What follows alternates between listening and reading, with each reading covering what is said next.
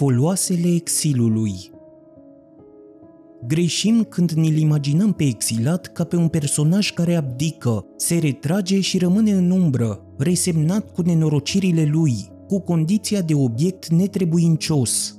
Dacă îl observi mai bine, descoperi în el un ambițios, un dezamăgit agresiv, un nin sacrit dublat de un cuceritor.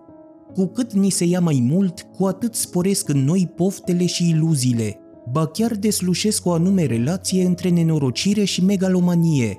Cel care a pierdut totul păstrează ca pe o ultimă salvare speranța gloriei sau a scandalului literar. Consimte să renunțe la tot, în afară de numele său. Cum să-și impună însă numele câtă vreme scrie într-o limbă pe care lumea civilizată nu o știe sau o disprețuiește? Își va încerca puterile într-un alt idiom? Nu îi va veni la îndemână să renunțe la cuvintele de care se leagă tot trecutul său. Cine își reneagă limba adoptând-o pe altora, același schimbă identitatea și chiar decepțiile. El se rupe, trădare eroică, de amintirile sale și până la un punct de sine însuși. Cu tare scrie un roman care peste noapte îl face celebru. Își povestește în el suferințele. Compatrioții săi, cei din străinătate, îl pismuiesc, și ei au suferit, poate chiar și mai mult. Astfel, apatridul devine sau speră să devină romancier. Rezultatul va fi o acumulare haotică, o inflație de spaime, de neliniști perimate. Nu poți împrospăta la nesfârșit infernul, a cărui caracteristică e tocmai monotonia și nici imaginea exilului. Nimic mai exasperant în literatură decât cumplitul, în viață e mult prea compromis de banalitate ca să mai merite să ne oprim asupra lui. Dar autorul nostru stăruie. Pentru moment își pune bine romanul în fundul unui sertar și așteaptă să-i surâdă norocul.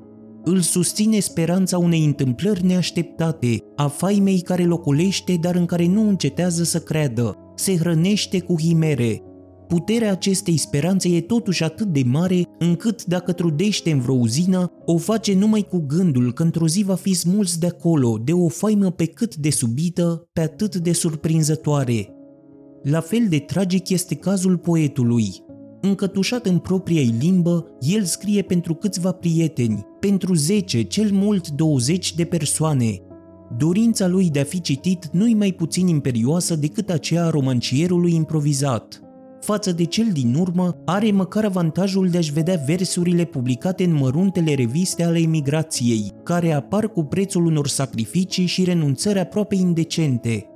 Cutare devine director de revistă, ca să o poată menține, face foame, renunță la femei, se îngroapă într-o cămăruță fără lumină, își impune privațiuni ce descumpănesc și înspăimântă, onania și tuberculoza, iată ce-l așteaptă, Oricât de puțin numeroși ar fi emigranții, ei se adună în grupuri și nu atât ca să-și apere interesele, ci pentru ca punând mână de la mână, renunțând la ultimul ban, să-și publice măhnirile, protestele, chemările fără ecou.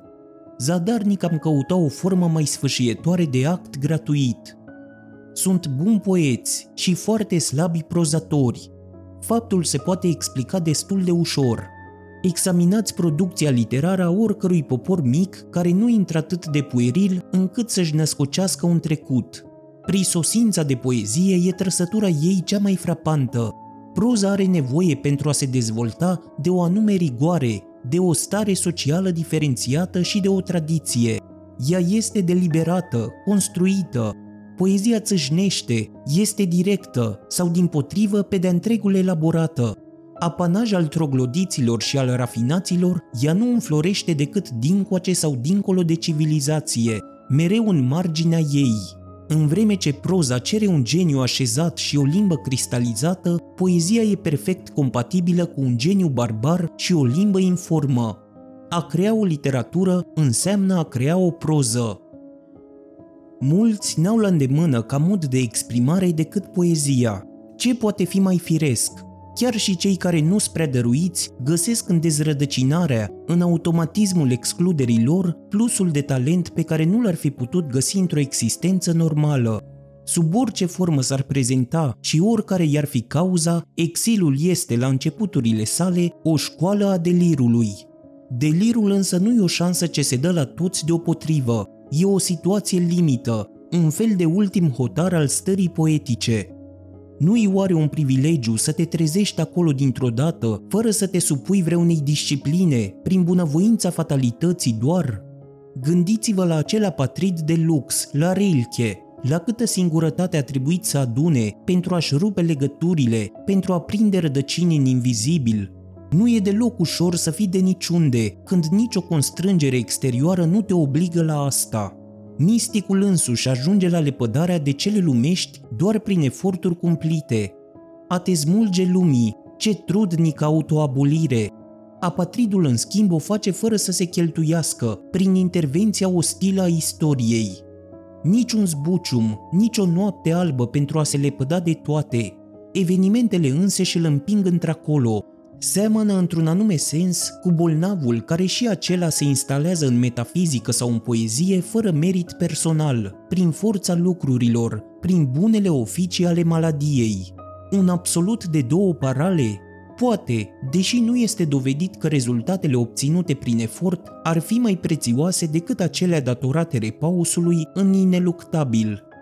Poetul dezrădăcinat este pândit de un pericol, să se deprindă cu destinul său, să nu-l mai simtă ca pe un chin, să capete gust pentru el. Nimeni nu-și poate păstra prospețimea mâhnirilor. Se uzează și ele, la fel ca dorul de țară, la fel ca orice nostalgie. Părerile de rău își pierd din strălucire, se ofilesc și, precum elegia, cad curând în desuetudine. Ce poate fi atunci mai normal decât statornicirea în exil, cetatea nimicului, patrie de andoaselea, dacă îi gustă plăcerile, poetul își risipește substanța emoțiilor, resursele nenorocirii, ca și visul de glorie. Blestemul de care este atât de mândru, izvor al inspirației sale, nu-l mai apasă. Își pierde odată cu el și tăria excepției și temeiul singurătății. Respins de infern, în zadar va încerca să-i treacă iarăși pragul, să-și reîmprospăteze forțele în el – Suferințele sale, prea domolite, îl vor face pentru vecie nevrednic de iad. Strigătele care de mult încă erau mândria lui s-au transformat în amărăciune, iar aceasta nu se face vers niciodată. El va scoate afară din poezie. Gata cu cânturile și lipsa de măsură. Degeaba va mai zgândări vechile răni închise. Ele nu o să mai cânte nici când.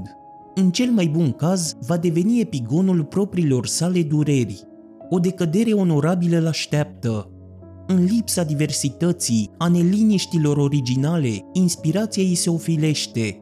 În curând, resemnat cu anonimatul și parcă surprins de mediocritatea sa, va lua chipul unui burghez de oriunde.